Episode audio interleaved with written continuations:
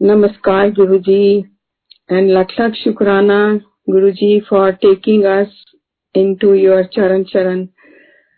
जय गुरु जी प्यारी संगत जी जय गुरु जी सारे गुरु परिवार को सबसे पहले तो मैं आ, बड़े मंदिर की management and all the sevadars who are managing this platform उनका थैंक्स करना चाहूँगी कि they have enabled us to get Guruji's blessings in such difficult times and hard times. So thanks a lot, everybody. Jai Guruji. संगत जी गुरु जी की आज्ञा से जब गुरु जी use to tell किसी भी संगत को कि आप I mean he used to tell somebody to stand up and narrate or write down their journey with Guruji and their blessings. So this is what is called satsang. और वो ही गुरुजी actually हमने गुरुजी से ही सीख, आ, सीखा था या सुना था जैसे भी कि गुरु की हर एक सत्संग जो है वो सुनाने वाले का भी कल्याण करता है और सुनने वाले का भी कल्याण होता है उसमें सो so, यही हम लोगों को कोशिश करनी चाहिए कि हम जितना भी गुरु जी की ब्लेसिंग्स को शेयर कर सकें वो करें क्योंकि उस वही उसी में ही हमें ब्लेसिंग मिलती है। सो so, गुरु जी जी के एक्चुअली ये जो सत्संग है ये हमें it like it's a magnet and it draws the audience into जैसे हमारे विश्वास को और दृढ़ करता है सुनकर।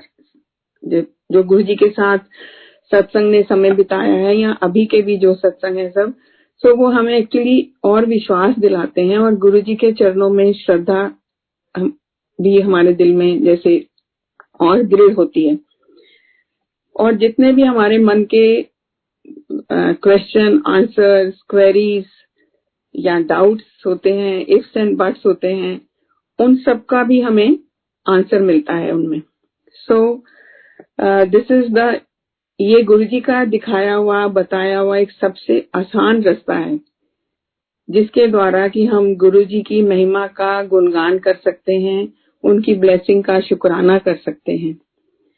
सो so, एक्चुअली हम जैसे आ, ये मान माने कि अपने आप को कि हम जैसे गुरु जी ने जो पेड़ लगाया था हम उसकी शाखाएँ हैं सबके सब पूरी संगत। और ये शाखाएँ जो हैं इसमें जो पतियाँ हैं वो हर समय गुरु जी के का उनके भक्तों के ऊपर के साथ प्यार।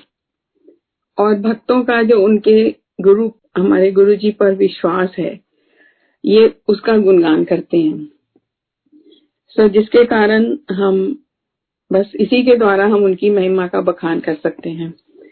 सो so, गुरु जी की प्यारी संगत जी मैंने कभी आज तक पहले कभी शेयर नहीं किया ऐसे माइक्रोफोन पे वैसे तो कई बार शेयर किया लेकिन थोड़ा सा हेसिटेंट हो रही थी कि पता नहीं आवाज़ आप सबको ठीक सुनाई दे रही है कि नहीं। सो प्लीज़ कुछ भूल चुक हो तो माफ़ करिएगा। और जो भी यही, वो तो हम जानते हैं कि गुरु जी ने ही आज्ञा दी है तो वही बुलवाएँगे। जो भी उनकी आज्ञा होगी वो अपने आप वही शब्द मुँह से निकलते हैं। इसी विश्वास के साथ मैं आपको अपनी और अपनी फैमिली की, यानी मेरे हस्बैंड और मेरा बेटा और बेटी। इनका जो हमारी जर्नी है, हमारी गुरु जी के साथ, जो उनसे हमें ब्लेसिंग मिली, उन सबको मैं शेयर करना चाहूँगी आप सबके साथ। वैसे तो जैसे गुरु जी कहते थे कि तुम नहीं जानते कि कब से तुम मेरे साथ जुड़े हो। तो यानी हमें कुछ मालूम नहीं कि हम कितने जन्मों से गुरु जी से जुड़े हैं, लेकिन इस जन्म में एटलीस्ट इस जन्म का तो हमें पता है कि हम, हमारी जो सोल की जर्नी है, वो पिछली तो हम नहीं जानते, लेकिन इस जन्म में हम गुरु जी से मार्च 2005 में मिले थे। उनकी शरण में आए थे। वैसे तो आई एम वेरी श्योर कि गुरु जी जो हमारे जन्म से लेकर 2005 मार्च तक की जर्नी में भी हमारे साथ ही थे। और किस रूप में थे ये हम नहीं कह सकते, क्योंकि हमने पहले कभी भगवान को देखा नहीं था। और उनको मिलने के बाद भी ये नहीं जान पाए कि हम भगवान के चरणों में बैठे हुए हैं। सो गुरु जी इसके लिए आपसे हाथ जोड़कर माफ़ी मांगते हैं कि हमें क्षमा करना कि हम उस समय आपको नहीं पहचान पाए। सो so, गुरु जी हमेशा उस टाइम तो नमस्कार ही करते थे। तो हम लोगों को जैसे ये जय गुरु जी कहना और ये सब तो शायद आई थिंक 2007 जुलाई के बाद ही शुरू हुआ है। तो नमस्कार प्रणाम सारी संगत जी। मैं आपको बताऊँ कि एक्चुअली 2003 में मैंने गुरुजी के बारे में पहले सुना था। गुरुजी तो नहीं कह, सकती उस टाइम था। जस्ट ये पता लगा था कि आ, कोई है एम्पायर स्टेट में जो कि मनी कष्टों को दूर क्या करते हैं कि जैसे पंडित या एस्ट्रोलॉजर बताते हैं कि आपके फ्यूचर को या कोई उपाय बताते हैं तो इस तरह से मतलब है कोई। तो एक्चुअली मैं जैसे गुरुजी भी हमेशा कहते थे कि जो तुम्हें यहाँ लेके आता है मेरे दर पे उसका तो हमेशा शुक्राना किया करो। तो मेरी ननद, यानी मेरे हस्बैंड की बड़ी सिस्टर बहन जी, उनको किसी ने बताया था कि ऐसे एम्पायर स्टेट में कोई है। तो वो अकेला नहीं जाना चाह रही थी तो उन्होंने मेरे हस्बैंड यानी अपने भाई को बोला कि तुम मेरे साथ चलो। पहली बार जाना है, मेरे को पता नहीं कौन सी जगह है और वहाँ कौन है, कैसे हैं। तो वो दोनों ढूंढते ढूंढते एम्पायर स्टेट पहुँचे। और थोड़ा सा ये बताना चाहूँ कि संगत जी की जो हमारी फैमिली में ये मेरे हस्बैंड सारे ब्रदर सिस्टर्स और इवन मेरे रिस्पेक्टेड फादर इन लॉ जो कि नहीं है तो वो सब पूरी फैमिली खूब एस्ट्रोलॉजर्स और पंडित में बहुत बिलीव करते थे। और कहीं से पता लग जाए कि कोई पंडित है या कोई एस्ट्रोलॉजर है, कुछ बताने वाला तो ये लोग एकदम से ढूंढ ढांड के एकदम पहुँचते थे वहाँ पे। तो वहाँ भी एम्पायर स्टेट भी ये उसी ख्याल से गए थे। कि वहाँ पर कोई है। वैसे तो सारी फैमिली बड़ी स्पिरिचुअल और मतलब रिलीजियस है और शिरडी साईं बाबा के बड़े पक्के भगत। लेकिन किसी भी एस्ट्रोलॉजर या पंडित को नहीं छोड़ना उन्होंने। तो वे दोनों वहाँ पहुँचे जब दोपहर के टाइम और गुरु जी का जो विला यानी वहाँ पर गए और अंदर पहुँचे तो वहाँ पर काफ़ी रौनक थी और शादी का माहौल था। शायद मेरे को एग्जैक्टली याद नहीं है, शायद सुधा आंटी की बेटी की शादी थी, का कोई फ़ंक्शन था और खाना चल रहा था जैसे। तो इन्होंने किसी से पूछा कि कौन, यहाँ कौन है जो बताते हैं या कौन है, हम उनको मिलने आए तो उन्होंने कहा, वो हैं, वो गुरु जी हैं। तो उन्होंने इशारा किया और दिखाया तो गुरुजी इधर उधर चल रहे थे, सबको मिल रहे थे जैसे, और उन्होंने अचकन पहनी हुई थी और सिर पे जैसे वो कुल्ला यानी पगड़ी टाइप वो बांधी थी, जैसे शादियों में जैसे बड़े बांधते हैं। तो घर के सबसे बड़े जैसे बांधते हैं तो वो उन, उन्होंने पहना हुआ था। तो इन्होंने, दोनों ने देखा और देवर नॉट समहाउ इम्प्रेस्ड और वैसे भी इनको अजीब लग रहा था कि शादी का घर है और हम बिना बुलाए आ गए हैं तो इसलिए चलते हैं। फिर किसी ने कहा कि आप लंगर करके जाओ खाना खा के जाओ तो इन्होंने फिर वही सोचा कि नहीं शादी का खाना और हम बिना बुलाए आ गए तो हम नहीं खा सकते। और ये लोग वापस आ गए दोनों। तो इन्होंने आके मेरे को थोड़ा बताया लेकिन मैं जैसे कि आपको बताए बताऊँ कि बिल्कुल भी इंटरेस्टेड नहीं पंडित या एस्ट्रोलॉजर्स के बारे में सुनने को या बात करने को। मेरे को पता नहीं बिल्कुल अच्छा नहीं लगता है। तो मैंने कहा मेरे को तो मत बताओ। सो so, उसके बाद हमारी कोई बात नहीं हुई। दो साल निकल गए जैसे। लेकिन बीच बीच में मेरी सिस्टर इन लॉ की बेटी जो है, वो जाती रही वहाँ पर। कब जाना शुरू किया उसने और कब जाती थी एग्जैक्टली exactly मेरे को नहीं पता। पर बहन जी कई बार बताते थे कि वो रात को जाती है, पता नहीं कहाँ जाती है और बड़ी देर से आती है, कहती है वहाँ पे सत्संग होता है। और जब से वो जाने लगी है और पता नहीं हमारे घर में अजीब अजीब सी खुशबुएँ आने लग गई हैं। जैसे अगरबत्ती जल रही हो, या फूल होते हैं जैसे मंदिर के तो घर में ना अगरबत्ती जल रही होती है और फिर भी खुशबू आती रहती है। जैसे मेरे को तो लगता है कि किसी ने कुछ कर दिया है। तो इस तरह से ये बातें होती रहती थी और आई गई होगी। तो मैंने तो बिल्कुल ध्यान नहीं दिया इन बातों की तरफ़। खैर, उसके बाद जब गुरुजी, वही होता है कि जब गुरुजी का बुलावा होता है, हम तभी जा सकते हैं। तो मार्च 2005 में मैं और मेरे हस्बैंड हम लोग महरोली गए थे किसी काम से और वहाँ से वापस आ रहे थे। तो जब हम सुल्तानपुर जैसे क्रॉस किया तो मेरे हस्बैंड ने गेट आया जब एम्पायर स्टेट का तो ही पॉइंटेड आउट कि ये एम्पायर स्टेट है, जहाँ मैं एक बार बहन जी के साथ आया था। और यहाँ पर वो हैं जो बताते हैं। तो मैंने कहा कि बिल्कुल नहीं, बिल्कुल स्टर्नली मना किया। इन्होंने कहा, चलना है। मैंने कहा, नो, बिल्कुल नहीं। तो आप घर चलो सीधा। तो इस तरह हमारी डिस्कशन चलती रही। He wanted he was trying to convince me और मैं ना करती जा रही थी कि नहीं, मेरे को बिल्कुल नहीं जाना। लेकिन पता नहीं कैसे व्हेन वी रीच अंधेरिया मोड़ और हमारी गाड़ी ने यू टर्न ले लिया। And we were heading towards मेरे प्यारे Guru ji and I consider myself so fortunate, and I will say that day was the most fortunate day of my life. यानी मतलब इसको कहते हैं ना कि लाइफ का सबसे प्यारा और सबसे अच्छा और लकीस्ट डे मेरा कि जब, जो कि बाद में रियलाइज़ किया है ऑफ़ कोर्स हमने। तो तब तो मैं बड़ी रिलक्टेंटली और चलो अब पहुँच ही गए हैं तो चलते हैं। सो आई थिंक ये गुरु जी का बुलावा था। And he was just pulling us like a magnet और हम पहुँच गए। और आप संगत जी, जैसे आप मोस्टली जानते हैं कि एम्पायर स्टेट में आप गाड़ी अंदर नहीं ले जा सकते।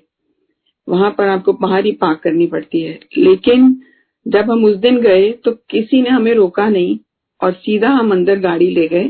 और इन्होंने जाकर, जो थोड़ा इनको याद था, वहाँ गुरु जी के वीला उनके मंदिर, छोटे मंदिर के सामने गेट के गाड़ी पार्क कर दी और हम उतर के अंदर जाने लगे। तो जैसे ही हम गेट से थोड़ा आगे गए तो एक अंकल भागे भागे आए कि आपने यहाँ गाड़ी क्यों पार्क करी? तो अंकल ने कहा तो क्या करें फिर? तो इस तरह से उनकी डिस्कशन हुई एनी वे एंड उन्होंने कन्विंस करा उनको कि हम थोड़ी देर में ही जा रहे हैं। हम ज़्यादा देर नहीं रुकने वाले। तो उन्होंने कहा अच्छा ठीक है। तो जैसे भी हुआ, मेरे को पूरा याद नहीं है तो हम अंदर चले गए। संगत जी, जैसे ही हमने उस जो एंट्रेंस डोर है गुरु जी के मंदिर का, वहाँ एंटर किया it was a well lit room full of fragrance and full of peace और उसमें शब्द गुरबानी चल रहे थे। तो ऐसे लगा जैसे मतलब you can't imagine I can't explain you के क्या फीलिंग आई उस टाइम उसमें, अंदर पैर रखते ही कि हम जैसे हेवन में पहुँच गए हों।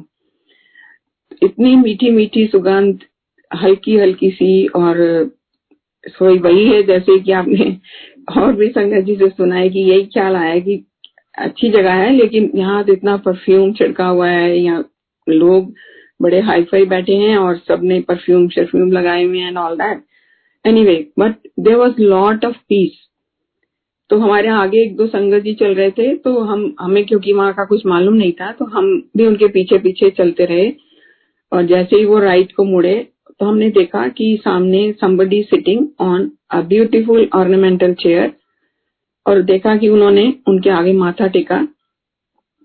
तो हमने भी, जब हमारी बारी आई तो हम आगे होके हमने भी माथा टेका। तो माथा जैसे ही टेका हमने और आप मानेंगे नहीं जैसे ही मैंने नज़र ऊपर उठाई तो गुरु जी का चेहरा देखा। ओ माय गॉड क्या गुरु जी का तेज क्या और बस मतलब आप एक सेकंड से ज़्यादा देख नहीं सकते थे जैसे। एकदम आँखें चुंधिया गई जैसे। एनीवे तो आ, हम उठने लगे तो गुरुजी ने एकदम से हम दोनों को कहा इतने ही बह जाओ। तो उन्होंने हमें अपने चरणों में बिल्कुल सामने हम दोनों को बैठने की आज्ञा दे दी। हम वहीं बैठ गए। तो देखा हमने अपने हाथ चारों तरफ़ तो संगत जो और बैठे थे लोग तो वो उनकी आँखें मोस्टली सबकी आँखें बंद एंड एवरीबडी वाज मेडिटेटिंग मतलब शब्द शब्द गुरबानी को एंजॉय कर रहे थे।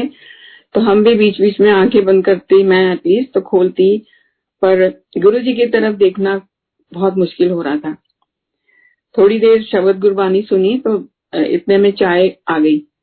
तो अब तो हम चाय प्रसाद बोलते हैं, पर उस टाइम तो मैंने चाय ही सोचा कि जैसे किसी के घर आप जाते हैं और चाय आ जाती है तो चाय आई तो हमने पहले मना कर दिया, लेकिन उन्होंने सेवादार जी ने दोबारा कहा तो फिर हमने ले लिया।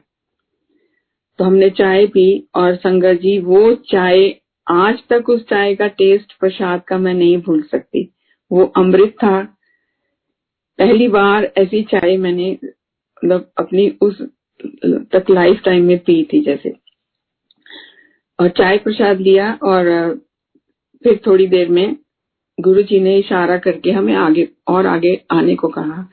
तो हम दोनों अपने घुटनों पे जैसे आगे हो गए गुरु जी के पास और गुरु जी ने भी अपना जैसे फेस नीचे करके बिल्कुल हमारे साथ एकदम बड़े प्यार से ऐसे पूछा, क्यों, पहली बार आए हो? तो मैंने तो एकदम जवाब दिया हाँ जी गुरु जी तो नहीं कहा क्योंकि मालूम नहीं था कि उनको क्या, कैसे एड्रेस करूँ। तो हाँ जी, बोला खाली। और मेरे हस्बैंड ने भी कुछ सोचा एक सेकंड के लिए, फिर बोला हाँ जी। तो गुरुजी ने एकदम उनको बोला, तू भूल गया, तू तो दूजी बार आया मैं सो संगत जी गुरु जी जानी जान, उनको तो सब पता था। लेकिन हम ही जैसे मन बुद्धि वाले या जो भी समझ लीजिए, हमें क्या पता कि वो, हम किसके चरणों में बैठे हुए हैं। तो इस तरह से उन्होंने कहा हाँ जी, गुरुजी, मैं आया था। गुरु जी ने मतलब जो भी कहा होगा, तुम मेरे को पूरा याद नहीं। मैं आया था, लेकिन तब आपको मिल नहीं पाया था। तो गुरु जी ने स्माइल किया और ऐसे सिर हिलाया। तो फिर संगत जी उसके बाद गुरुजी ने हमारे बारे में, हमारी फैमिली के बारे में, बच्चों के बारे में पूछा। तो हमने बताया जैसे कि हमारा बेटा यूएसए में है और बेटी यहाँ पर है। उन्होंने बहुत सारी बातें डिटेल में करी। और अंकल ने तो जैसे होता है ना, आप किसी भी ज्योतिषी या पंडित जी के पास जाते हो तो आप बोलते हो कि मेरी ये प्रॉब्लम है, एकदम से बोलते हो कि हमें ये चाहिए, आप हमें बताइए क्या करना है। तो उन्होंने तो एकदम से एक दो बातें बोली ऐसे, और फिर कुछ और अपने बारे में भी कहा कुछ अपना ऑफिशियल जैसे उसके बारे में भी उनको बात करी। पर गुरुजी जैसे ज़्यादा बच्चों के बारे में ही बात करते जा रहे थे। तो फिर हमने बताया कि हमारी बेटी यहाँ है तो उन्होंने कहा, कल उन्होंने लेके आना। जी, करके, और हमने लंगर प्रसाद भी जैसे हमने देखा, सेवादार जी ने भी बताया कि आप यहाँ बैठिए। और लंगर प्रसाद खाया।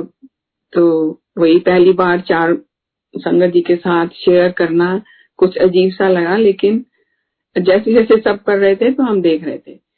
तो इस तरह करके और फिर हमें बताया किसी हम जाने लगे बाहर तो किसी ने कहा आप ऐसे नहीं जा सकते, आप आज्ञा लेके जाएँगे।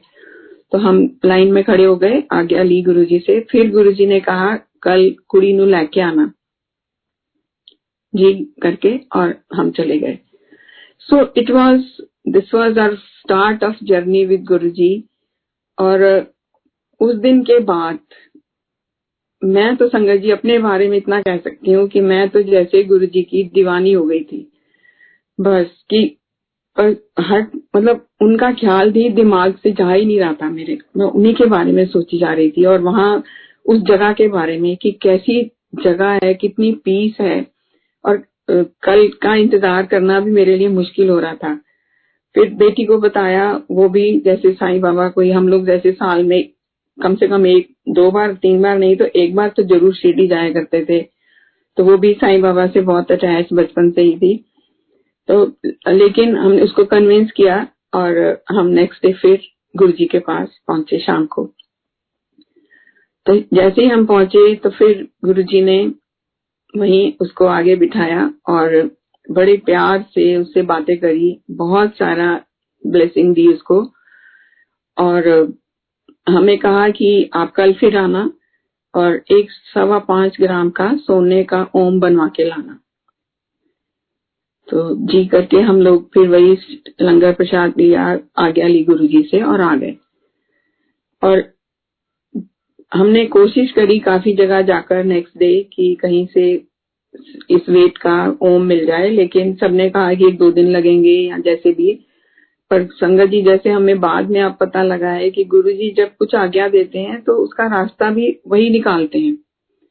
तो हमें फिर हम साउथ एक्स मार्केट गए और वहाँ हम एक ज्वेलर के पास एग्जैक्ट हम लेट भी हो रहे थे जाने के लिए, लेकिन हम लेकर वहाँ से हमें मिल गया सवा पाँच ग्राम का ओम। और हम लेकर फिर बेटी को लेकर और हम एम्पायर स्टेट पहुँचे।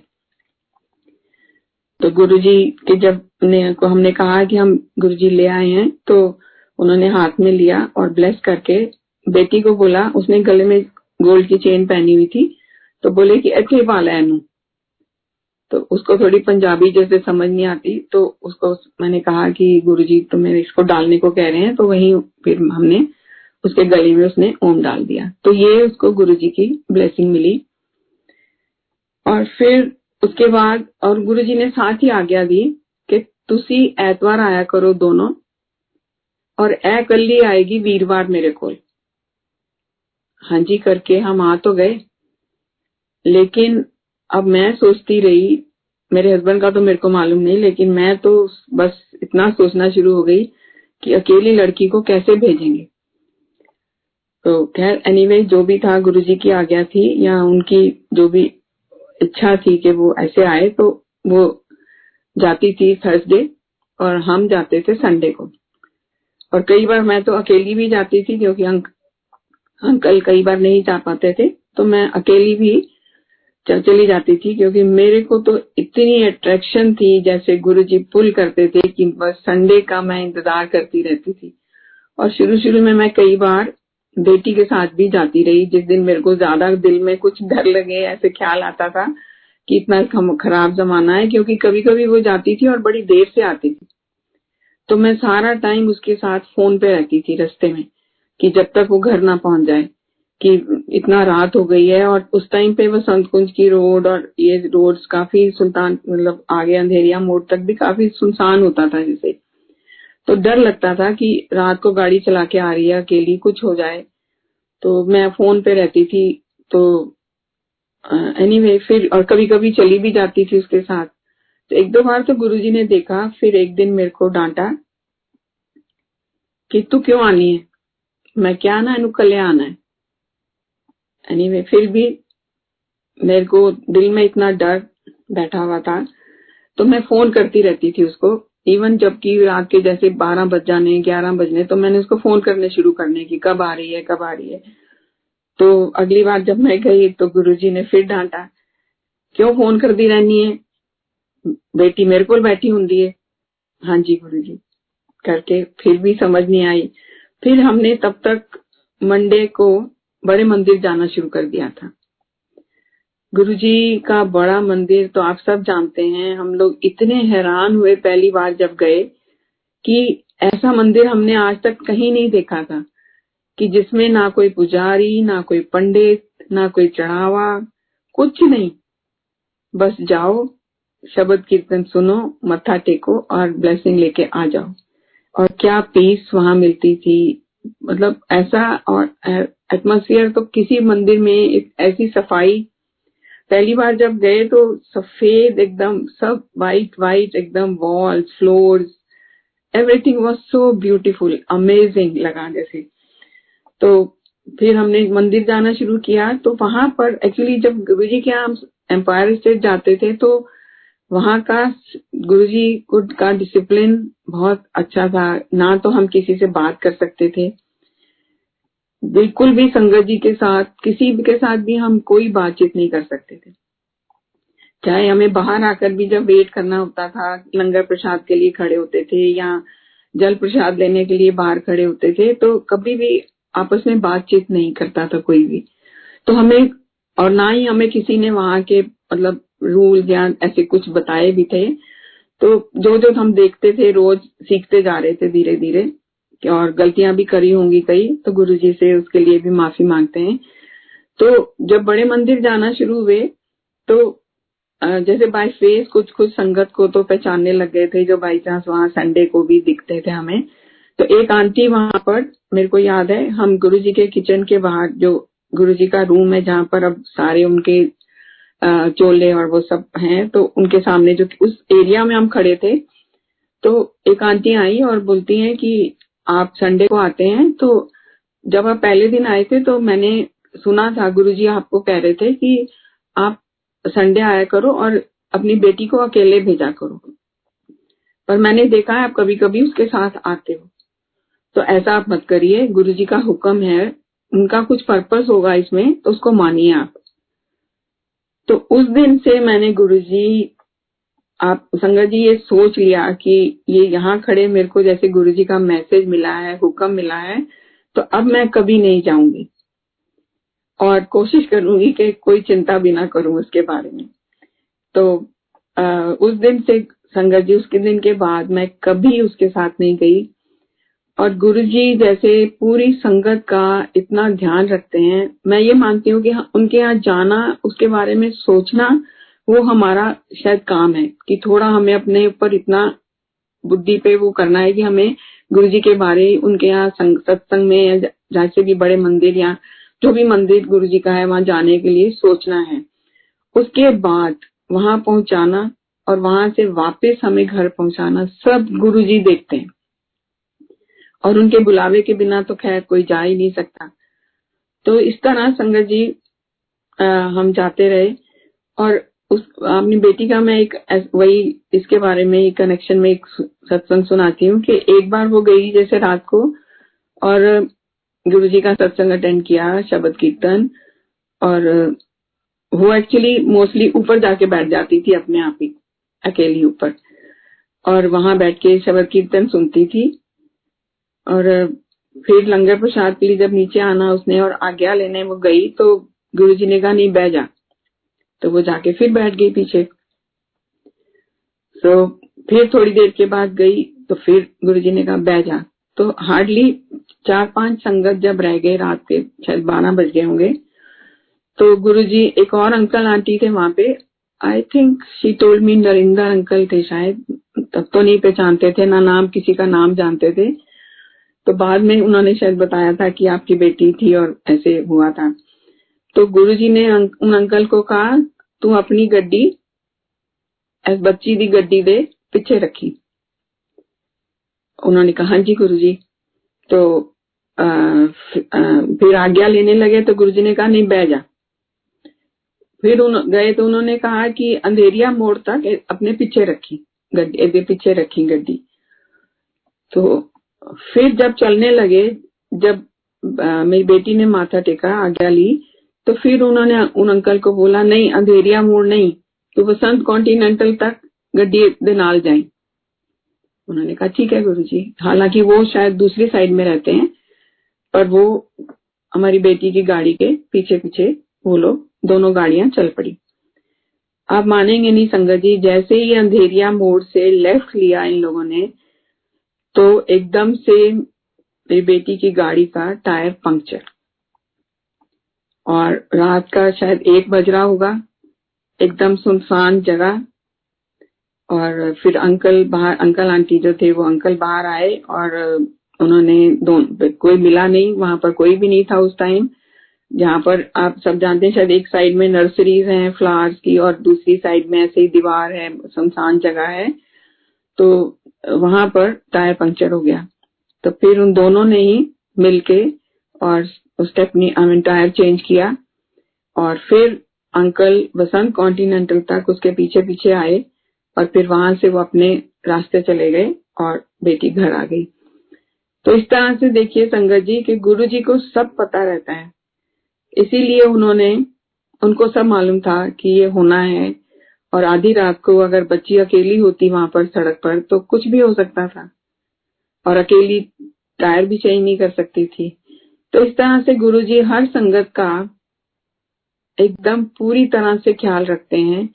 सो हमें सिर्फ़ उनके बारे में सोचना है, उनको याद रखना है, बस।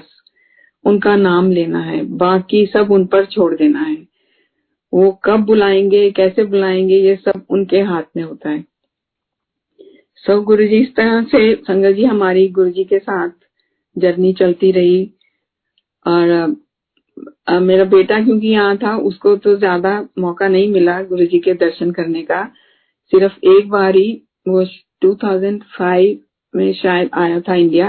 वो भी बहुत थोड़े दिन, चार पाँच दिन के लिए। और तो हम उसको ले गए थे एम्पायर स्टेट तो गुरुजी की, उसने उन, गुरुजी के दर्शन किए और उसकी, उनकी ब्लेसिंग ली। और इसी तरह ही हमारे सन इन लॉ भी एक बार आए थे इंडिया तभी 2005 में। तो तब उन्होंने भी एक ही बार गुरु जी के दर्शन किए हुए हैं। पर गुरु जी ने बेटी को ब्लेस किया और आ, वो उसको कहते और मतलब जैसे उसको कहते थे कि तू भी जा बाहर। उसको काफ़ी कहते रहते थे तू भी बाहर जा अगे पढ़ाई कर उठे। तो वो उसने वो एक दो बार ट्राई कर चुकी थी पहले वीज़ा पर आप सब जानते हैं कि डॉक्टर्स को थोड़ा वीज़ा मुश्किल से मिलता था। तो उसका रिजेक्ट हो गया था। तो बताया गुरुजी को, ऐसे गुरुजी वीज़ा तो मिलया नहीं। तो गुरुजी ने कहा, कोई नहीं वीज़ा आंदा पे तू तैयारी कर। तो बस गुरुजी ने उसको ब्लेस किया, उसको यूएस से उसको भी भेज दिया, और उसने वहाँ रेजिडेंसी करी, फिर फेलोशिप करी, और शादी भी हुई, और उसको गुरुजी ने एक बेटी और बेटे से ब्लेस किया। सो इस तरह से गुरुजी के साथ हमारी जर्नी चलती रही और हम बड़े मंदिर भी जाते थे और बीच में अंकल ने जैसे थोड़ा कभी कभी कम कर दिया था जाना, लेकिन मैं तो अकेले ही जैसे ड्राइवर शाम को चला जाता था, फिर भी मैं अकेले ही बिल्कुल ड्राइव करके और जाती थी। और रात को चाहे गुरुजी जितने बजे भी आज्ञा दें, एक बजे, दो बजे, कुछ डर नहीं लगता था और आराम से घर वापस पहुँच जाती थी। तो इस तरह से गुरुजी ने ब्लेस किया। अब मैं आपको संगत जी अपना एक, जो गुरुजी से मेरे को एक ब्लेसिंग मिली, जो कि बहुत देर में उसको मैंने एज ए ब्लेसिंग रियलाइज़ किया। जब वहाँ गुरुजी के पास जाना शुरू किया था तो उसके बारे में मैंने कभी सोचा नहीं था कि, क्योंकि एक्चुअली आपको मालूम ही है कि हम जब हर की लाइफ में कुछ ना कुछ उतार चढ़ाव आते हैं और at that time in 2005 also we were going through a very rough patch of our life तो और इतनी प्रॉब्लम्स थी कि अपने बारे में तो वैसे ही मतलब कभी सोचा ही नहीं था। तो जैसे, मेरे को एक्चुअली कई सालों से प्रॉब्लम थी कि मेरी फ़ूड पाइप में हरनिया थी और मैं सॉलिड फ़ूड नहीं खा सकती थी आसानी से। जैसे खाना भी खाना तो एक दो बाइट खाने और मेरे को फिर एक दो सिप पानी पीना पड़ता था। और तभी नहीं तो लगता था कि खाना जैसे अड़ गया फ़ूड पाइप में। तो जब वहाँ, जब पहले दिन हम तो दोनों ही थे तो किसी तरह से मैंने थोड़ा सा लंगर प्रसाद लिया। जब सेकंड डे में हम गए थे और मेरी बेटी साथ में थी तो उसको तो मालूम था, उसने देखा कि मम्मी खाना नहीं खा पा रही है तो वो मतलब अभी तो मैं खाना ही बोल रही हूँ, क्योंकि उस टाइम हमें नहीं पता था कि ये लंगर प्रसाद है। तो हम, उसने देखा कि अंदर तो सब बैठे हैं जैसे लाइनों में, लेकिन कहीं भी अंदर पानी सर्व नहीं हो हो रहा। तो उसको लगा कि मैं तो खाना नहीं खा पाऊँगी तो उसने जो लंगर प्रसाद सर्व कर रहे थे, उन अंकल को बोला कि सेवादार जी को कि पानी का ग्लास चाहिए, मेरी मम्मी खाना नहीं खा सकती हैं। तो उन्होंने बाहर से पानी का ग्लास ला के दिया और मैं किसी तरह से पानी के साथ पी पी के मैंने लंगर प्रसाद खाया। और आ गए घर वापस तो गुरु जी तो जानी जान, वो सब देख रहे होंगे और उनको पहले से ही पता होगा ये सब। तो थर्ड डे जब हम फिर गए थे तो मैं मेरी बेटी के साथ बैठी थी, क्योंकि अंकल थोड़ा दूर थे। वहाँ ये नहीं होता था कि आपने फैमिली के साथ ही बैठना है। जहाँ भी जैसे जगह गुरु जी की का ही होती थी आ गया ये भी कहाँ पर कौन बैठ रहा है, किसके साथ आपने लंगर करना है, ये सब बातें तो बाद में पता चली।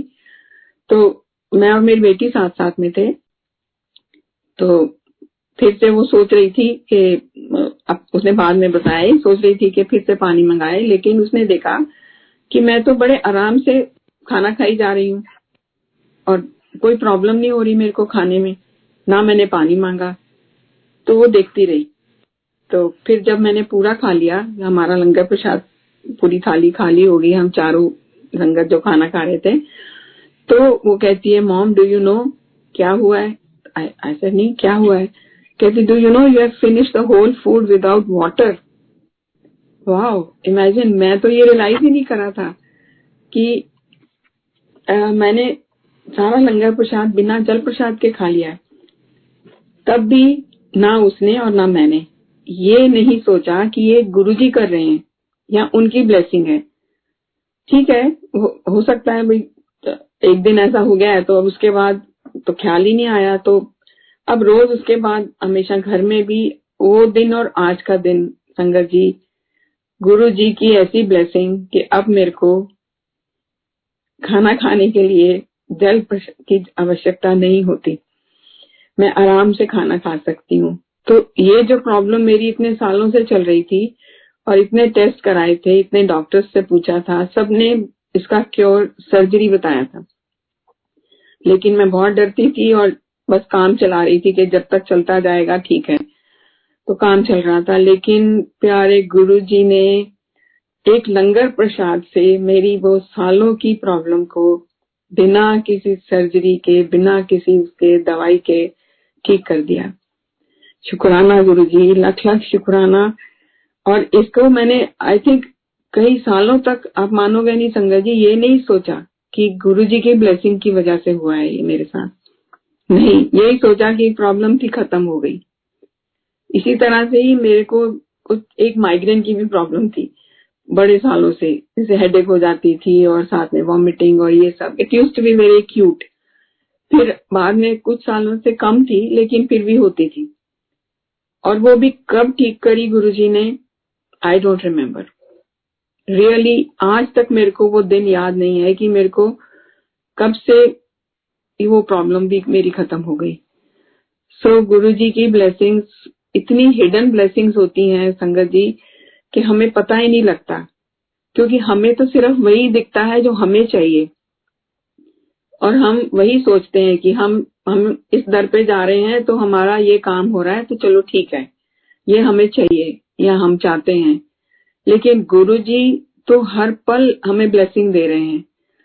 और खासकर आप देखिए इस इतने हार्ड टाइम में, इतने डिफ़िकल्ट टाइम में, अगर हम गुरु जी का नाम ले पा रहे हैं और हम ज़िंदा हैं तो वही सबसे बड़ी ब्लेसिंग है।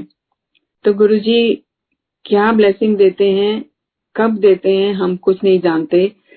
सो बस इसलिए हमें केवल उनका शुक्राना शुक्राना करना चाहिए और कहते हैं ना, जैसे आज का पहला शब्द कितना अच्छा था कि गुरु का नाम ही अगर हम मांग लें, गुरु को ही मांग लें तो उसमें सब कुछ मिल जाएगा हमको। पर ये सब मानना बहुत मुश्किल है हमारे लिए।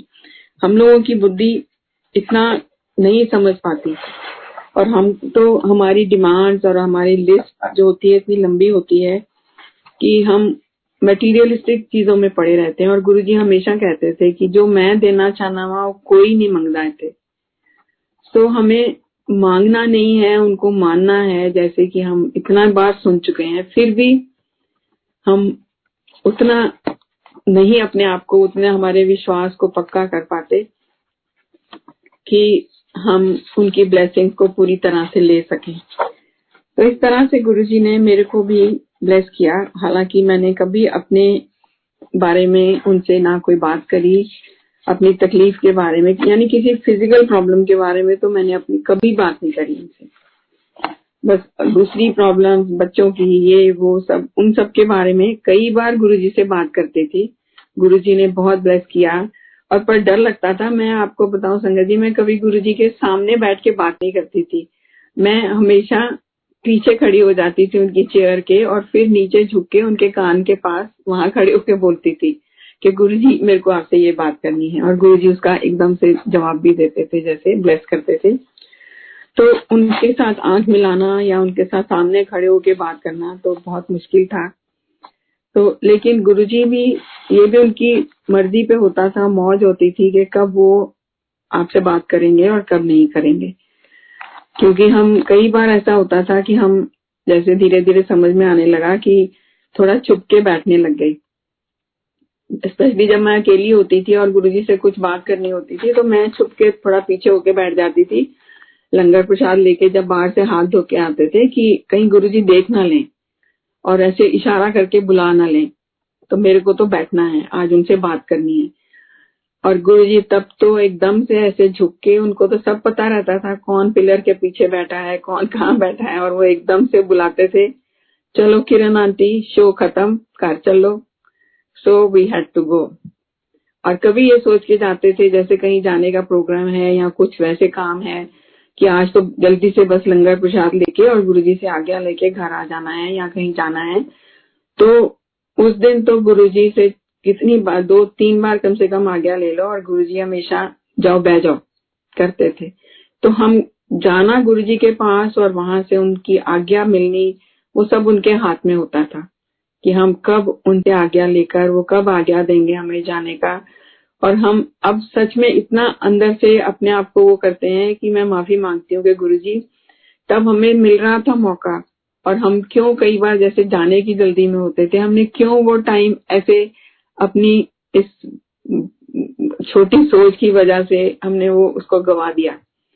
एनीवे anyway, गुरु जी के साथ जो थोड़ा सा समय मिला वो बहुत ही उस उस समय को तो कभी भूल नहीं सकते कि जो टाइम थोड़ा सा उनके चरणों में बिताया। फिर हमें बड़े फ़ंक्शंस के बारे में पता लगा तो गुरुजी के साथ बड़े मंदिर में हमने 2005 का बड़ा function I think new year का ही 31 दिसंबर का पहली बार मनाया था गुरुजी के साथ। और उस टाइम पे मेरे को याद है गुरुजी का जो सिंहासन, सोफा होता था जैसे जिसके ऊपर वो वो बाहर शिव मूर्ति और बड़े मंदिर हॉल के बीच में जो खाली जगह है, वहाँ पर उनका सोफा था और थोड़ी संगत वहाँ बैठी थी। और बाकी जो सामने जहाँ अब गुरु जी का समाधि मंदिर है, वहाँ पर स्टेज होता था और वहीं पर परफॉर्मेंसेज और आई थिंक उसमें हंसराज हंस और कई ऐसे सिंगर भी आते थे और परफॉर्मेंसेज और डांस होता था। तो वो सब हमने देखा, बहुत ही जैसे आनंद वाला हमेशा वो दृश्य होता था, पर 2006 में तो सारे बड़े फ़ंक्शन शिवरात्रि देन वैसाखी गुरु जी का बर्थडे और न्यू ईयर न्यू ईयर तो मेरे को याद है, तब अंदर हॉल में था, संगत बढ़ गई थी और गुरु जी ब्यूटीफुल येलो चोले में बैसाखी में अंदर बैठे थे और वहाँ आशीर्वाद दे रहे थे इस पूरी संगत को।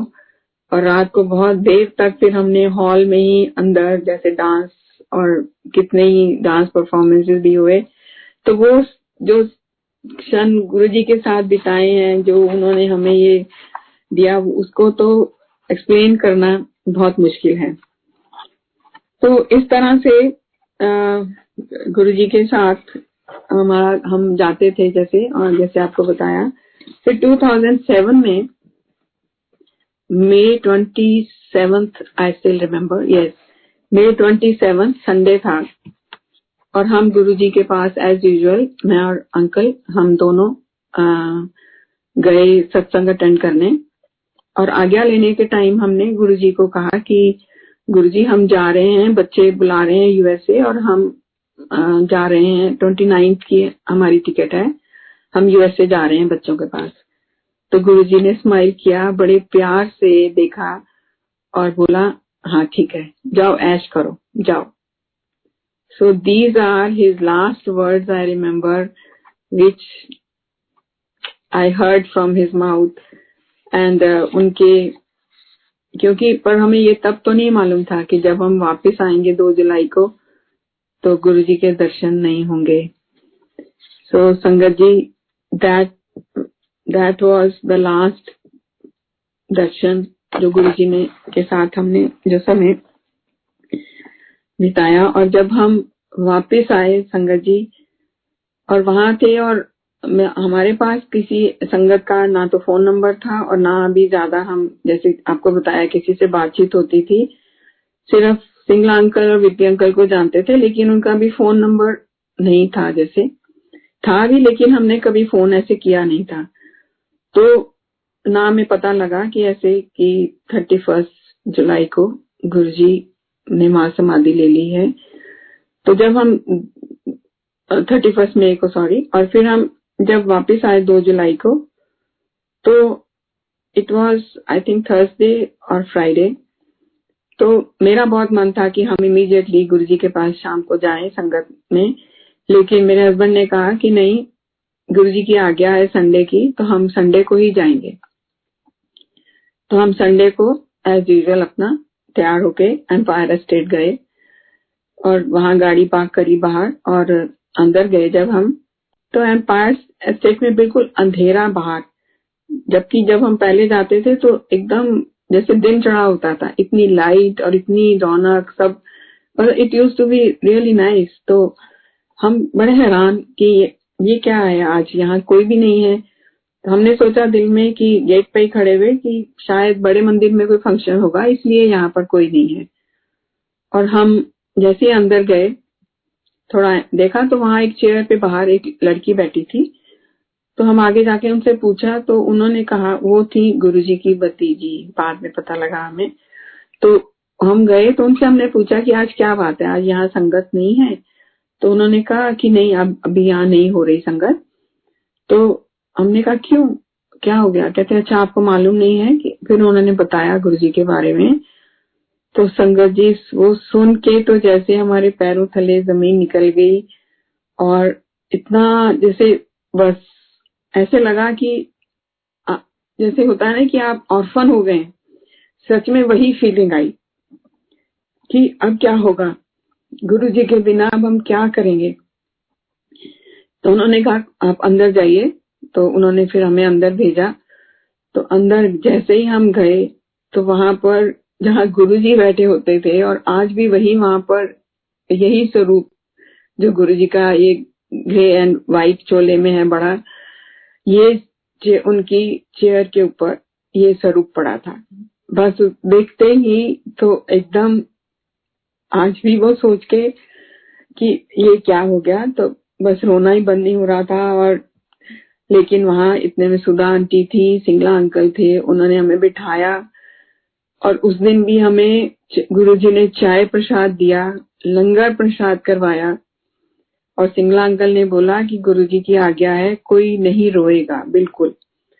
तो आप प्लीज़ आप रोना बंद करिए। तो खैर, किसी तरह से सो उस दिन भी जैसे हम गए हैं और गुरुजी और तब तक मैंने देखा था संगत जी के गुरुजी ने कभी भी आप चाहे बड़े मंदिर जाओ या छोटे मंदिर, कभी गुरु जी के यहाँ से प्रसाद या चाहे प्रसाद मिले खाली या प्रसाद भी मिले, उसके बिना गुरु जी ने कभी नहीं भेजा हमको।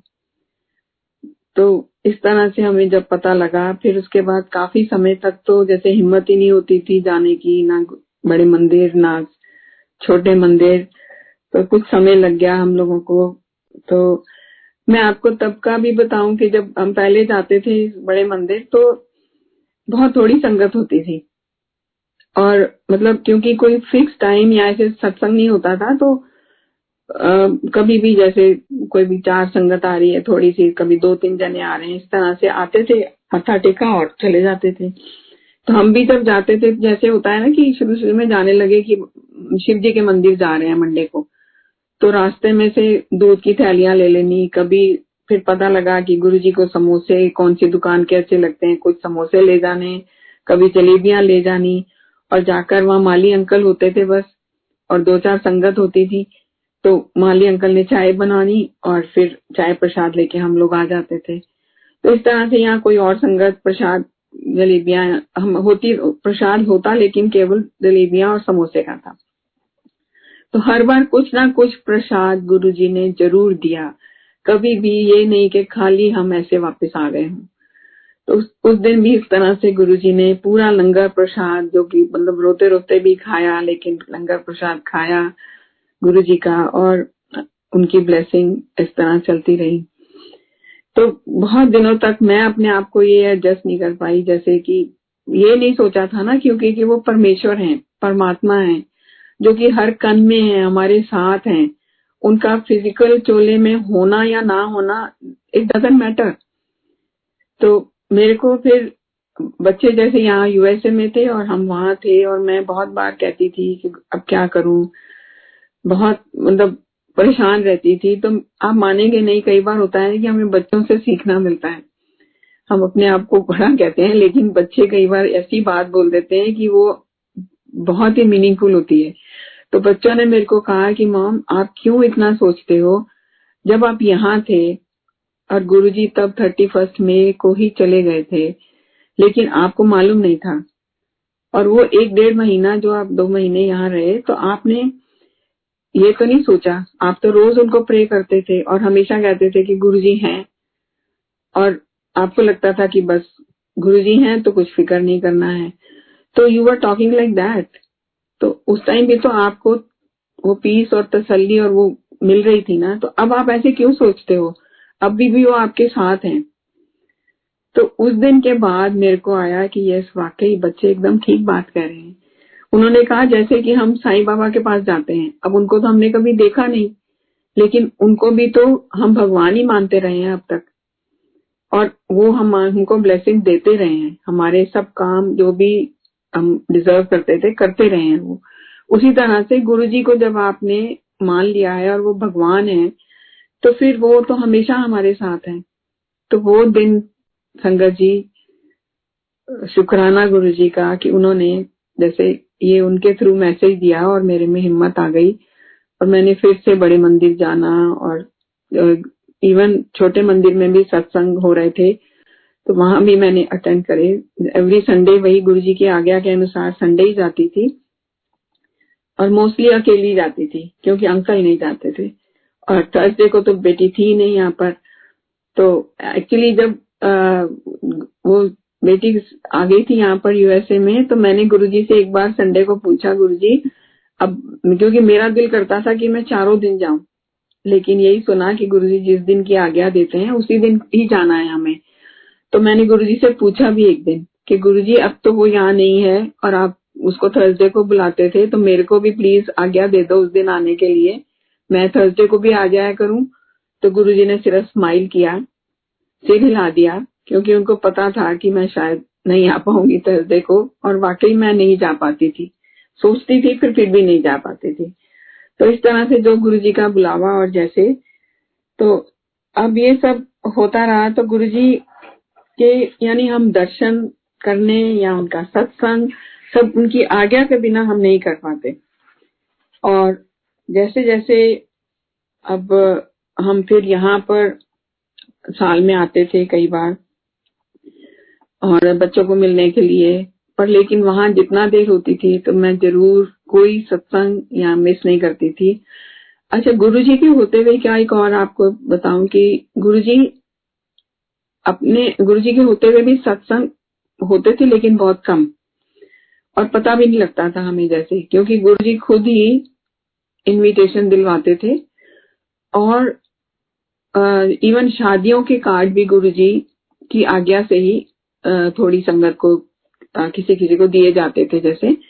तो हमें भी गुरुजी ने इस लायक समझा होगा या जो भी तो दो बार शादी का कार्ड एक बार तो अपने हाथ से भी दिया। कहा, आना। तो हमने घर जाकर देखा तो मेरे हस्बैंड ने कहा कि ये तो हम इनको तो जानते नहीं है तो ऐसे जाना तो ठीक नहीं है। और हम नहीं गए। देखिए, ऐसे हम लोग अपनी बुद्धि लगा के जो सोचते थे, कितना गलत। हमें नहीं मालूम होता था कि ये तो गुरुजी की ब्लेसिंग मिलनी है वहाँ पर, और हम नहीं गए। लेकिन सत्संग हमने गुरुजी के साथ कई जगह पर अटेंड करे। तो एक बार मेरे को याद है कि हम 2007 में ही शायद हमने विंटर थी और हमने तिलक मार्ग पर एक अंकल हैं ब्यूरोक्रेट उनके यहाँ ही सत्संग अटेंड किया। तो बहुत अच्छा लगा। मेरे अंकल ने सोचना शुरू किया, कहते हैं, अब हमको भी अपने गुरु जी का सत्संग करवाना चाहिए। तो हम हमने कहा, चलो ठीक है वापस आएँगे जब यूएसए से जुलाई में। तो उसके बाद हम आकर गुरु जी से आज्ञा लेकर बात करेंगे सिंगला अंकल से और विपी अंकल से और हम सत्संग अरेंज करेंगे। तो ये सोचते हुए हम वापस आए थे, लेकिन आकर जब पता लगा तो वो नहीं हो पाया। और संगत जी, सत्संग घर में करवाना, यानी गुरु जी का आना, या हमें गुरु जी के पास जाना, उनकी आज्ञा के बिना नहीं हो सकता। आप देखिए, हम 2005 मार्च में गुरु जी से मिले थे पहली बार, और हमने जो, हमें गुरु जी ने जो आज्ञा दी सत्संग करवाने की, घर में, उनके आने की, वो भी हमें मिली thirty first May two thousand thirteen और वो भी यूएसए में बेटे के यहाँ, हमारे घर में। तो इतने साल लग गए हमें गुरुजी से आज्ञा मिलते हुए कि गुरुजी को अपने घर में, और हालाँकि हम हमेशा सोचते रहे कि बुलाना है गुरु जी को, घर में बुलाना है, कि सत्संग करवाएँगे, लेकिन नहीं करवा पाए। तो गुरु जी ने थर्टी फ़र्स्ट और यूएसए में यहाँ पर मैं आपको बताऊँ, ये भी एक बहुत बड़ा, प्यारा सत्संग है कि मेरे को गुरु जी यहाँ पर कैसे मिले। क्योंकि जानती नहीं थी मैं कि यहाँ पर भी कोई संगत है यहाँ संगत होती है, सत्संग होते हैं तो हम तो हर साल आते थे, लेकिन ये नहीं मालूम था उस टाइम पे। तो 2012 एंड में हम यहाँ पर समर में आए थे और फिर हम जैसे वापस जाने वाले थे विंटर में। तो अक्टूबर नवंबर शायद था तो हम वापस जाने वाले थे, लेकिन अंकल की कुछ प्रॉब्लम हो गई, वो एक दिन गिर गए थे। तो वो नहीं ट्रेवल कर पा रहे थे। कुछ और भी प्रॉब्लम हो गई थी। तो उस वजह से हमारा जाना रुक गया। तो मैं बहुत गुरु जी की स्वरूप के आगे रोज सुबह जैसे प्रार्थना करनी, उनको अरदास करनी, गुरु जी, आप ये क्या इतना मुश्किल समय फिर से आ गया है ऐसे? और कब हम जा पाएँगे इंडिया? कब मैं बड़े मंदिर जा पाऊँगी? और मैं वहाँ होती तो मैं रोज जाती, आपको अरदास करती तो आपसे इस प्रॉब्लम से निकालने का है जैसे कुछ सॉल्यूशन लेकिन आ, मतलब मैं रोज सुबह रोती थी जैसे। तो हफ़्ता दस दिन ही हुआ होगा ऐसे क्योंकि मालूम नहीं था कि दो महीने तक तो अभी ये ट्रेवल नहीं कर पाएँगे।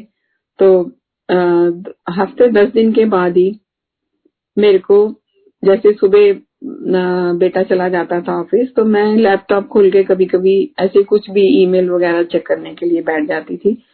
तो जैसे मैंने लैपटॉप खोला उस दिन सुबह I still remember it was six of January 2013 और मैंने लैपटॉप खोला जब ब्रेकफास्ट वगैरह करने के बाद तो एकदम से उस पर यूएसए का पूरा मैप स्क्रीन पे आ गया।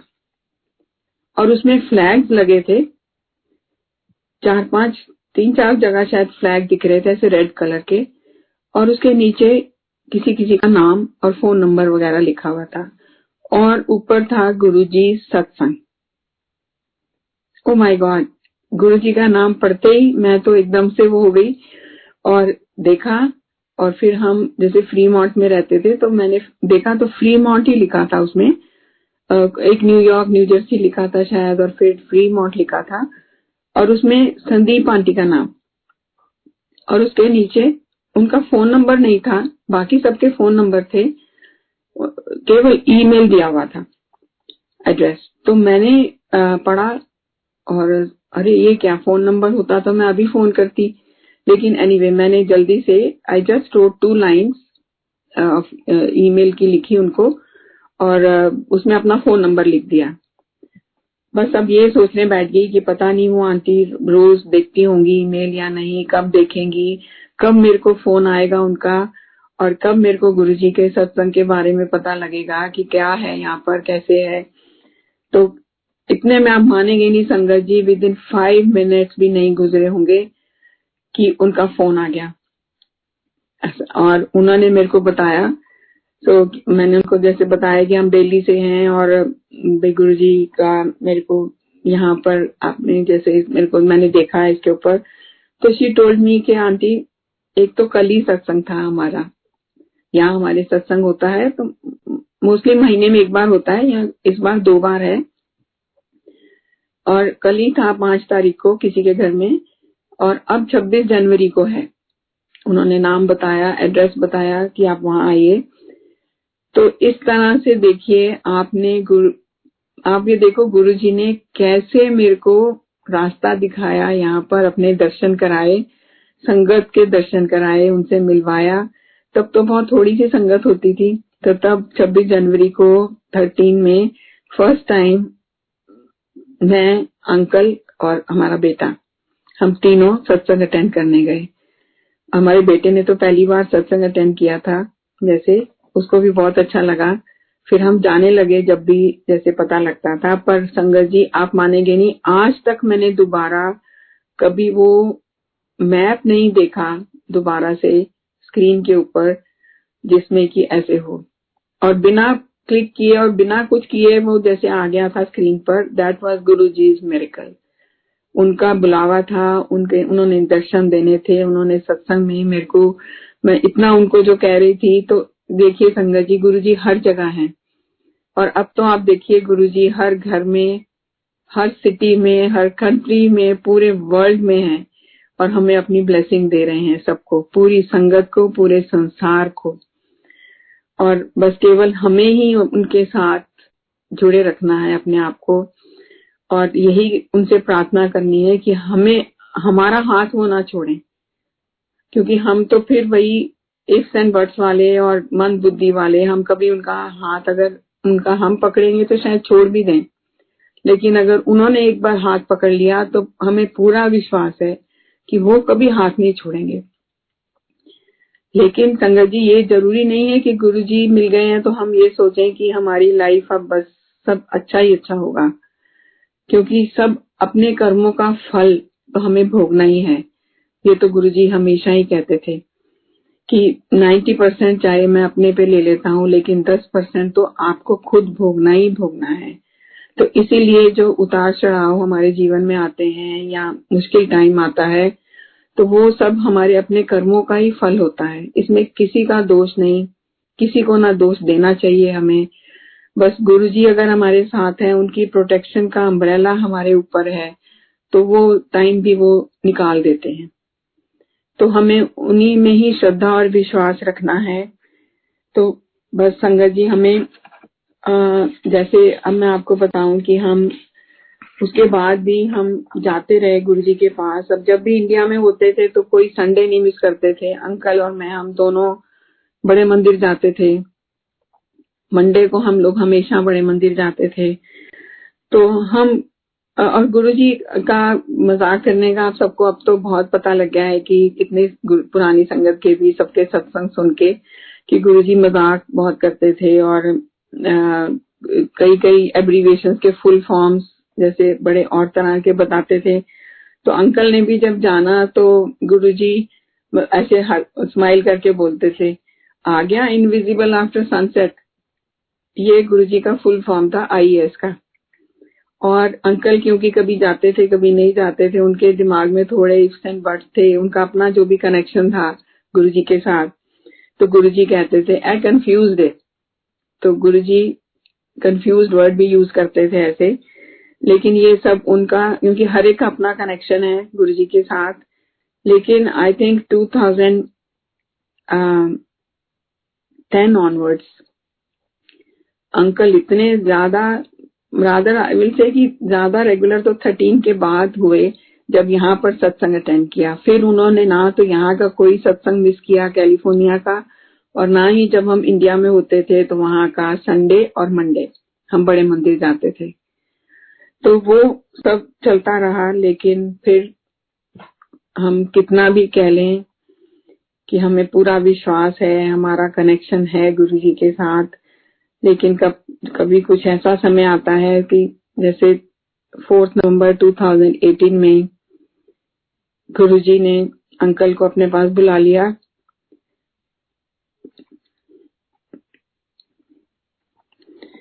और जब ऐसा समय आता है तो हम अपना विश्वास थोड़ा, कुछ भी हो, कुछ समय के लिए तो खो ही देते हैं, जैसे हम कितना भी कहें कि हम बिल्कुल गुरु जी के साथ हैं, हम गुरु जी को मानते हैं, हमें पता है गुरु जी हमारे साथ हैं। तो अंकल काफ़ी दिन आईसीयू में रहे और फिर गुरु जी के गुरु जी उनको ले गए। तो मैं अब यही मानती हूँ कि उन्होंने जो पिछले उनके कर्म थे, सब कटवा के और फिर उनको अपने पास ले गए। तो संगत जी ये क्या जो भी उन तो गुरु जी का भाना हमें मानना है और ये सब तो उनके हाथ में है उसमें कुछ नहीं कहा जा सकता।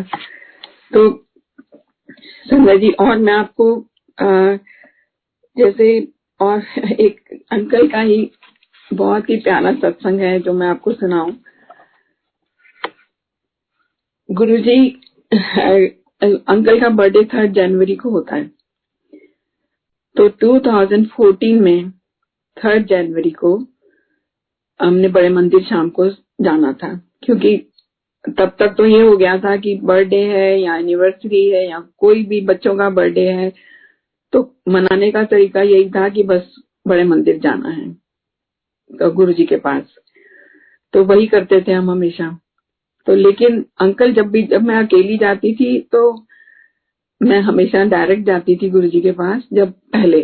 लेकिन बाद में तो अब अंकल हमेशा साथ होते थे आई मीन थर्टीन ऑनवर्ड्स तो फोर्टीन जनवरी थर्ड को जब भी अंकल के साथ में जैसे जाती थी तो अंकल हमेशा रास्ते में साईं बाबा का मंदिर आता था वसंतपुर में तो वहाँ ज़रूर जाते थे माथा टेकने के लिए। और फिर वहाँ से आगे गुरु जी के मंदिर।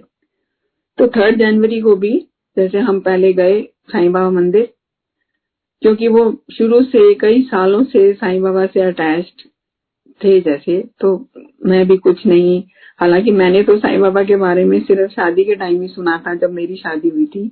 उसके पहले तो दिल्ली में रहते हुए भी हमें नहीं पता था कि लोधी कॉलोनी में साईं बाबा मंदिर है या कोई ऐसा है। एनीवे खैर, फिर बाद में तो जो भी था, लेकिन वो हमेशा रास्ते में पहले साईं बाबा मंदिर माथा टेक के और फिर आगे गुरु जी के बड़े मंदिर जाते थे। तो हम रास्ते में मंदिर गए और वहाँ आरती शुरू हो गई साईं बाबा की तो देर हो गई थोड़ी। फिर वहाँ से निकले और ट्रैफ़िक मिला और और भी लेट हो गए। तो देर होती गई और सर्दियों के दिन थे जनवरी का महीना। तो अंकल ने ड्राइवर को बोला कि थोड़ा कोई डार्क स्पॉट होगा तो वहाँ पर साइड में गाड़ी रोकना। He wanted to ease himself तो कहीं पर एकदम रस्ते में जैसे उस टाइम तो अब तो काफ़ी वेल लेट और सड़कें भी चौड़ी हो गई हैं और अच्छा होता है तो उस टाइम पे इतना नहीं था। तो एक, एकदम रस्ते में विलेजेस जैसे आते हैं तो एकदम डार्क स्पॉट देख के ड्राइवर ने साइड में गाड़ी खड़ी कर दी और अंकल लेफ़्ट साइड से नीचे उतरे। गाड़ी से बाहर गए। इतने में मेरे को फ़ोन आ गया मैं फ़ोन अटेंड करने लग गई और ड्राइवर राइट साइड से अपना बाहर निकल के खड़ा हो गया उधर। तो थोड़ी देर हो गई जैसे मैं फ़ोन पे बात कर रही थी, मेरे को रियलाइज़ नहीं हुआ कि काफ़ी टाइम हो गया है। तो ड्राइवर आया कि आंटी अंकल कहाँ गए हैं? अभी तक आए नहीं। क्या बात हो गई? मैंने कहा, अभी आ जाएँगे, कोई नहीं। तो इतने में अंकल आ गए। और जैसे ही वो अंकल अंदर आके बैठे तो उन्होंने जैसे ब्लेजर पहन रखा था तो मेरे को कहा कि देखो मेरे ब्लेजर या ट्राउज़र पे कहीं मिट्टी तो नहीं लगी।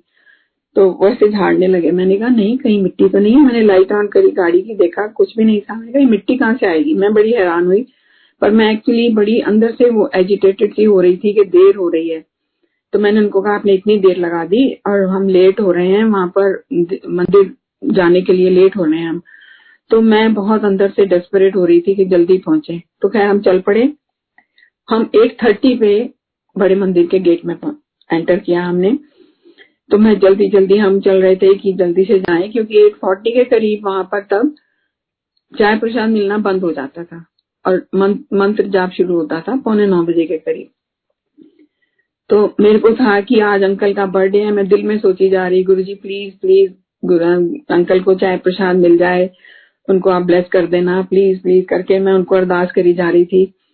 पर हम जब तक पीछे पहुँचे तो एट फोर्टी हो चुके थे और मैंने जैसे ही हम पीछे जैसे सीढ़ियाँ दो तीन उतर के नीचे जाते हैं बैकयार्ड में, जहाँ आप लंगर प्रसाद भी करते हैं हम लोग तो वहाँ चेयर्स होती थी पीछे तो वहाँ बैठना होता था, क्योंकि हम नीचे नहीं बैठ पाते थे तो वहाँ गए हम जैसे उतरे तो अंकल को मैंने एक को पूछा, अंकल प्लीज़ चाय प्रसाद मिलेगा?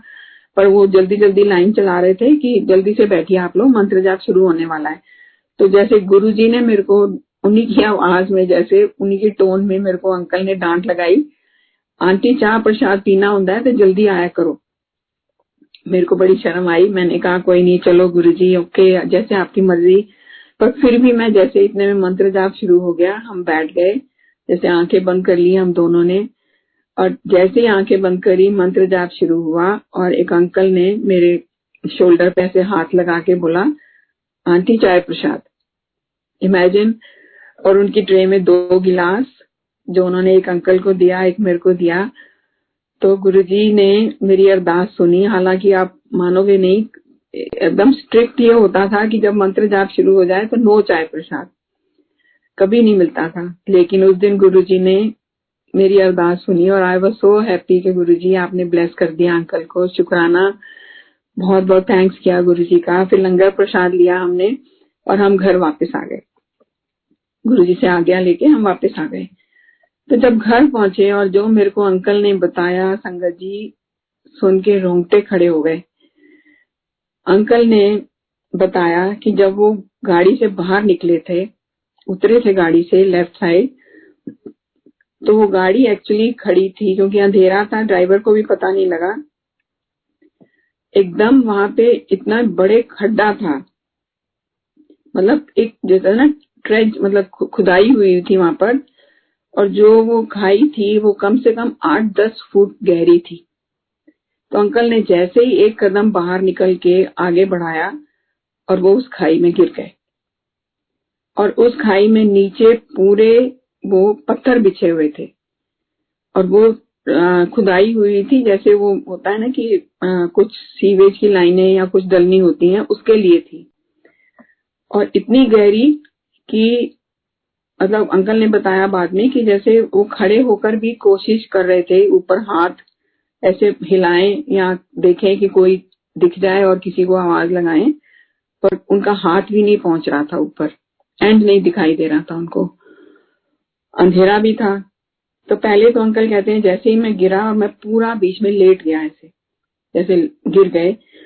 तो उन्होंने सोचा कि, अरे, ये तो क्या अब तो पता नहीं कितनी हड्डियाँ टूट गई होंगी, कितनी जगह चोट लगेगी, मैं कैसे उठूँगा? और फिर कहते हैं कि मेरे दिल में ख्याल आया कि गुरुजी, मैं तो आपके पास आ रहा था। ये क्या हो गया? एक्चुअली अंकल को डर था अंदर से, क्योंकि एक बार 2009 में वो एक स्पीड ब्रेकर पे स्लिप कर गए थे। और गिर गए थे नीचे, जैसे बैठ गए थे सिर्फ़। तो और उनके पेल्विस के चार फ्रैक्चर हो गए थे। सो ही गॉट सो स्केयर्ड कि अब मैं ऐसी बुरी तरह से गिरा हूँ और पत्थरों के ऊपर तो पता नहीं क्या होगा। तो उन्होंने गुरुजी से ऐसे, ऐसी जैसे इंसान जब ऐसी मुसीबत में होता है तो यही कहा कि गुरुजी ये क्या हो गया? तो और फिर उन्होंने जैसे खड़े होने की कोशिश करी और खड़े हो पाए और हाथ ऊपर करने की कोशिश करी। देखा कोई नहीं जा रहा था, किसी को आवाज़ लगाए। और मैं तो गाड़ी के अंदर थी, दरवाजे बंद थे और ड्राइवर भी अंदर आके बैठ गया हुआ था। तो शायद आवाज़ लगाई भी हो उन्होंने तो हमें तो सुनाई नहीं दी। इतने में उन्होंने कहते जैसे ही मैंने और मैंने जब लेटा हुआ था, कहते हैं, मैंने ये सोचा कि हे भगवान, क्या ऐसे लेट हूँ कि जैसे आपने मेरे को आज ग्रेव में लिटा दिया हूँ? कहते हैं, ऐसे मेरा ध्यान, ऐसे ख्याल आया कि वाकई में जब ग्रेव के अंदर लेटते होंगे या लिटाते होंगे तो ऐसे ही ख्याल आता होगा। शायद ऐसे सोचते होंगे जो बॉडी होती होगी। तो फिर कहते हैं, जब गुरु जी को मैंने ऐसे कहा, खड़ा हुआ तो एक हाथ एकदम से इनको दिखाई दिया, एकदम गोरा चिट्टा चमकता हुआ हाथ। और इन्होंने ऊपर देखा तो एक very fair tall suited booted man bald वहाँ खड़े थे और अपना एक हाथ उन्होंने आगे किया। और संगत जी, आप मानोगे नहीं, उन्होंने इंग्लिश में बोला गिव मी योर हैंड और इन्होंने एक सेकेंड देखा और फिर अपना हाथ आगे किया। और ये कहते हैं कि मेरे को जैसे लगा कि मैं जैसे होता है ना, एक फेदर की तरह लाइट और उन्होंने मेरे को एक हाथ, उसी एक हाथ ने मेरे को ऐसे खींच के और बाहर खड़ा कर दिया। मेरे को पता ही नहीं लगा मैं कब बाहर आके खड़ा हो गया। और जैसे बाहर, जैसे गिर के उठता है इंसान और थोड़ा देखता है कि कपड़ों को झाड़ा और ऐसे अपने आप को थोड़ा बैलेंस करने की कोशिश करी और उसके बाद उनके दिल में एकदम ख्याल आया कि आई शुड थैंक हिम, जिन्होंने मेरे को बाहर निकाला है। तो देखा तो वहाँ कोई भी नहीं था। सो संगत जी उन्होंने थोड़ा गाड़ी के आगे जाकर भी देखा कि शायद कोई आगे चले गए हैं रोड क्रॉस कर रहे हो, पर कोई नहीं था वहाँ पर। सो संगत जी वो कौन थे? गुरु जी हमारे प्यारे गुरु जी जो कि हमें किसी भी समय, किसी भी रूप में दर्शन देते हैं, क्योंकि वो हमेशा हमारे साथ होते हैं और हमेशा हमारी रक्षा करने के लिए साथ है। तो ये गुरु जी और आप देखो अच्छा इसी कनेक्शन में सॉरी मैं थोड़ा भूल, बीच में भूल गई। जैसे थर्ड जनवरी का दिन था वो, और उसके पहले कुछ दिनों से अंकल को हिप में बड़ी पेन थी। वो चल नहीं पाते थे जैसे आसानी से। तो वो पेन किलर खा रहे थे, या कभी जैसे ऑइंटमेंट लगा लेनी वॉलिनी वगैरह, और चल रहे थे।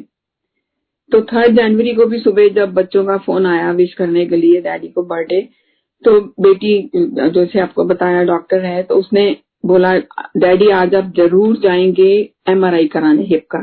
Don't take it so lightly उन्होंने कहा, ठीक है, मैं जाऊँगा, लेकिन आज नहीं, आज तो मेरा बर्थडे है, मैं बर्थडे वाले दिन हॉस्पिटल नहीं जाऊँगा, कल जाऊँगा। उसने कहा, ओके, ठीक है गो टुमारो तो ये मतलब जब हम घर से भी जाने लगे थे बड़े मंदिर के लिए शाम को तो इन्होंने पेन किलर खाई ताकि मैं वहाँ पर आराम से चल पाऊँ। तो पेन किलर खा के घर से निकले थे। तो संगत जी, जब वो बाहर आए और फिर घर जाकर जब ये मेरे को बता रहे थे, और हमने वहाँ ना बड़े मंदिर में रियलाइज़ किया इन्होंने भी, क्योंकि मेरे को तो मालूम ही नहीं था ये सब कुछ, और घर जाकर इन्होंने देखा, सोचा, देखा कि मेरी तो पेन ही नहीं है। तो ही रियलाइज़ कि मेरी हिप की पेन तो गायब है। और ये भी जब बात कर रहे थे तो कहते हैं, अरे, मैंने तो अब देखा है कि मेरे तो कोई चोट नहीं है बिल्कुल। ऐसे नुकीले पत्थरों के ऊपर मैं गिरा था कि मेरे को लगा कि कई जगह स्क्रैचेस और बोन्स टूटी होंगी, लेकिन मैं तो बिल्कुल ठीक हूँ। एक स्क्रैच तक नहीं है कहीं पर तो ये सब किसकी ब्लेसिंग है? गुरु जी खुद आए और उन्होंने हाथ, मैं आपको बताऊँ, अंकल ना, हिंदी में भी कम बात करते थे, इंग्लिश में ज़्यादा बात करते थे, घर में भी जैसे उनको आदत थी, जैसे ऑफ़िस में भाई आदत थी तो। तो इसलिए मैंने उनको कहा और अंकल थोड़े हाइजीन का भी बहुत मतलब किसी के गंदे हाथ हो थोड़े भी या कुछ ऐसे हो तो उनको बड़े हेसिडेंट होते थे किसी से हाथ भी मिलाने में। तो आ, मैंने कहा देखो गुरुजी एकदम वाइट फेयर सूटेड बूटेड आए कि आप हेसिटेट ना करो उनका हाथ पकड़ने में। और उन्होंने अपना हाथ आपको देकर जैसे है ना वो शब्द की कैसे वो बाह पकड़ के बाहर निकालते हैं, पार लगाते हैं। तो वही किया उन्होंने। सो शुक्राना गुरु जी इस तरह से अंकल को भी दो तीन बार तो मैं फिर सुनाऊँगी। काफ़ी टाइम हो गया है। तो अंकल को एक्सटेंशन ऑफ़ लाइफ भी मिली गुरुजी से। और हम सबको गुरुजी ने इतना ब्लेस किया। बाकी उतार चढ़ाव, ये सब हमारे कर्मों के भोग हैं। वो सब तो हमें भोगने ही हैं। और गुरु जी का नाम लेकर हम भोगते रहेंगे। जब टाइम टाइम निकालेंगे तो शायद आसानी से निकल जाता है।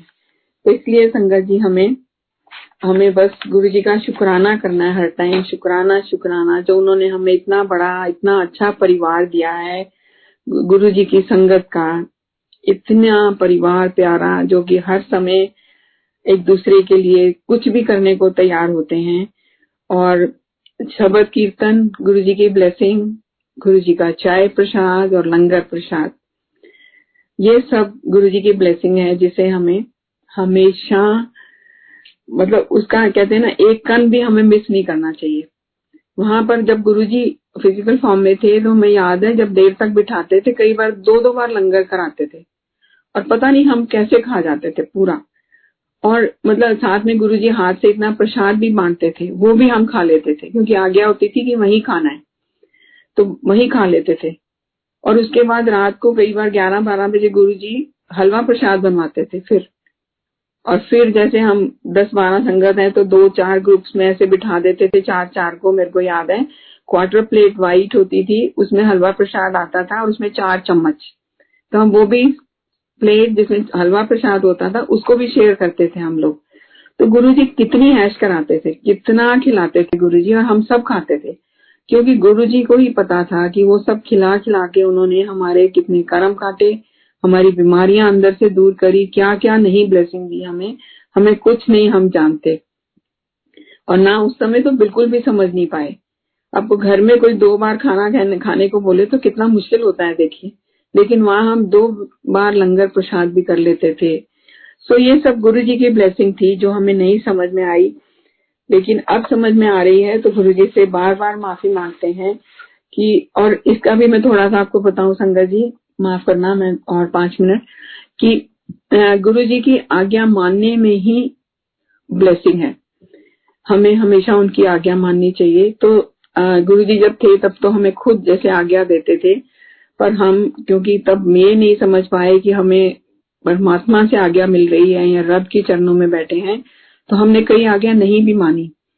तो जो मानी, उसमें तो ब्लेसिंग ही ब्लेसिंग और जो नहीं मानी और कितनी परेशानियाँ या नुकसान उठाया उसकी वजह से, वो हम ही जानते हैं। और उसके लिए माफ़ी मांगते हैं गुरु जी से। मेरे को याद है आई वॉज़ वर्किंग जैसे तो 2007 आई थिंक फेब्रवरी मार्च में ही गुरुजी ने मेरे को कहा कि तू नौकरी छड़ दे। तो अब तो जैसे हमने कई सत्संग बाद में लाइट ऑफ़ डिविनिटी में पढ़े या सुने भी संगत जी से, कि गुरु जी आज्ञा देते थे तो कई संगत जी जैसे बिज़नेस है या नौकरी है, एकदम छोड़ देते थे। और उसी में उनको कितनी ब्लेसिंग मिलती थी। लेकिन हमें नहीं पता था ये सब। तो मैंने सोचा, अब तो बिल्कुल रिटायरमेंट का टाइम पास आ गया है, इतने साल नौकरी करी है तो अब क्यों छोड़ू? और बच्चे भी यहाँ नहीं है, अब तो फ्री हूँ मैं बिल्कुल तो टाइम कैसे पास करूँगी? तो मैंने गुरुजी की बात नहीं मानी। गुरुजी ने शायद दो बार मेरे को बोला कि नौकरी छड़ दे, की लोड़। है पर मैंने नहीं छोड़ी। उसके बाद तो खैर गुरुजी चले गए। तो लेकिन गुरुजी तो हमारा, हमें तो सिर्फ़ यहीं तक दिखता। सॉरी गुरुजी। लेकिन गुरुजी तो कितना पूरा हमारा आगे कई जन्मों तक का देख सकते हैं। तो गुरुजी ने जो मेरे को कहा था, उसमें भी उनकी जो, वो देख सकते थे कि आगे क्या होने वाला है मेरे साथ। तो 2009 में संगत जी, अंकल जैसे मैंने आपको बताया, एक बार मार्च में कहीं जा रहे थे या हम लोग वॉक जा रहे थे तो रास्ते में अकेले थे ये, चल के जा रहे थे कहीं तो गाड़ी से निकल के और स्पीड ब्रेकर होगा, दिखाई नहीं दिया तो वहाँ ये स्लिप कर गए और वहीं पर जैसे स्पीड ब्रेकर के ऊपर गिर गए और बैठे रहे थे मतलब बैठ के गिर गए जैसे। और इतने में ही किसी तरह से घर पहुँचे लेकिन फिर एक्सरे वगैरह हुआ पेन हो रहा था तो पेल्विस के चार फ्रैक्चर थे। और he was not suppose to get up from the bed for four months सब कुछ बेड पर। He was not even allowed to go to toilet तो चाहे अटेंडेंट वगैरह या जो भी घर में हेल्प जो भी लेकिन फिर भी मेरे को आ, मतलब उनके पास रहना बहुत ज़रूरी होता था। लेकिन मैं बिकॉज़ ऑफ़ जॉब मैं नहीं मेरे को इतनी छुट्टी नहीं मिल रही थी, नहीं ले सकती थी, मेरे को जाना भी पड़ता था। तो I had real tough time I mean managing job as well as इनको देखना और बच्चे तो यहाँ थे नहीं, हम दोनों ही थे।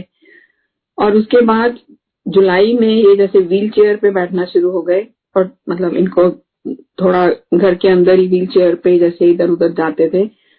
तो suddenly he came to know कि इनकी एक आई की आई साइड चली गई। He got A R M D I mean और उसका इलाज सिर्फ़ एम्स में ही था and it was a very tough treatment आँख में इंजेक्शन लगवाने होते थे। तो मतलब इट वॉज़ वेरी टफ और मेरे को फिर वही कि जॉब है, छुट्टी नहीं मिल रही tension so that whole year it was really bad for me so ये सब देखिए गुरु जी की बात मानी होती तो ये सब अगर प्रॉब्लम आनी थी तो इसीलिए गुरु जी तो हमारी परेशानियाँ दूर करने के लिए बैठे थे। लेकिन हमने ही उनकी बात नहीं मानी और इतना सफ़र किया मैंने। तो और उसके बाद तो फिर हमें सितंबर में एक्चुअली यूएसए आना था। हमारी बेटी जो है she was being blessed with daughter तो हम दोनों को यहाँ आना था। तो मतलब दिस लाइक दिस तो ये सिर्फ़ मैंने आपको बताया है कि जब भी गुरु जी की आज्ञा हमने नहीं मानी तो उसका बहुत ही परेशानियाँ उठाई हैं या नुकसान उठाया है। लेकिन गुरु जी फिर भी रक्षा करते आए हैं और यही प्रार्थना है गुरु जी से कि हमेशा बस हमारे साथ रहना, हमारे अंग संग रहना गुरु जी और अपनी प्यारी प्यारी संगत को प्लीज़ हमेशा ब्लेस करते रहिए। और यही आपसे प्रार्थना है, बस आपका नाम ना भूल पाए हम, बस। और मांगे नहीं लेकिन ये ज़रूर मांग, मतलब मांगे कि गुरु जी आप हमारे साथ रहना हमेशा। हमारा हाथ आप कभी मत छोड़ना। शुक्राना गुरु जी शुक्राना और संगत जी और गुरु जी मेरे से ये सब बोलने में या बताने में कुछ भूल चुक हो गई हो तो प्लीज़ गुरु जी आप माफ़ करना। प्लीज़ मेरी त्रुटियों को माफ़ करना। थैंक यू शुक्राना गुरु जी शुक्राना संगत जी फॉर लिसनिंग। शुक्राना वेरी मच शुक्राना जय गुरु जी संगत जी।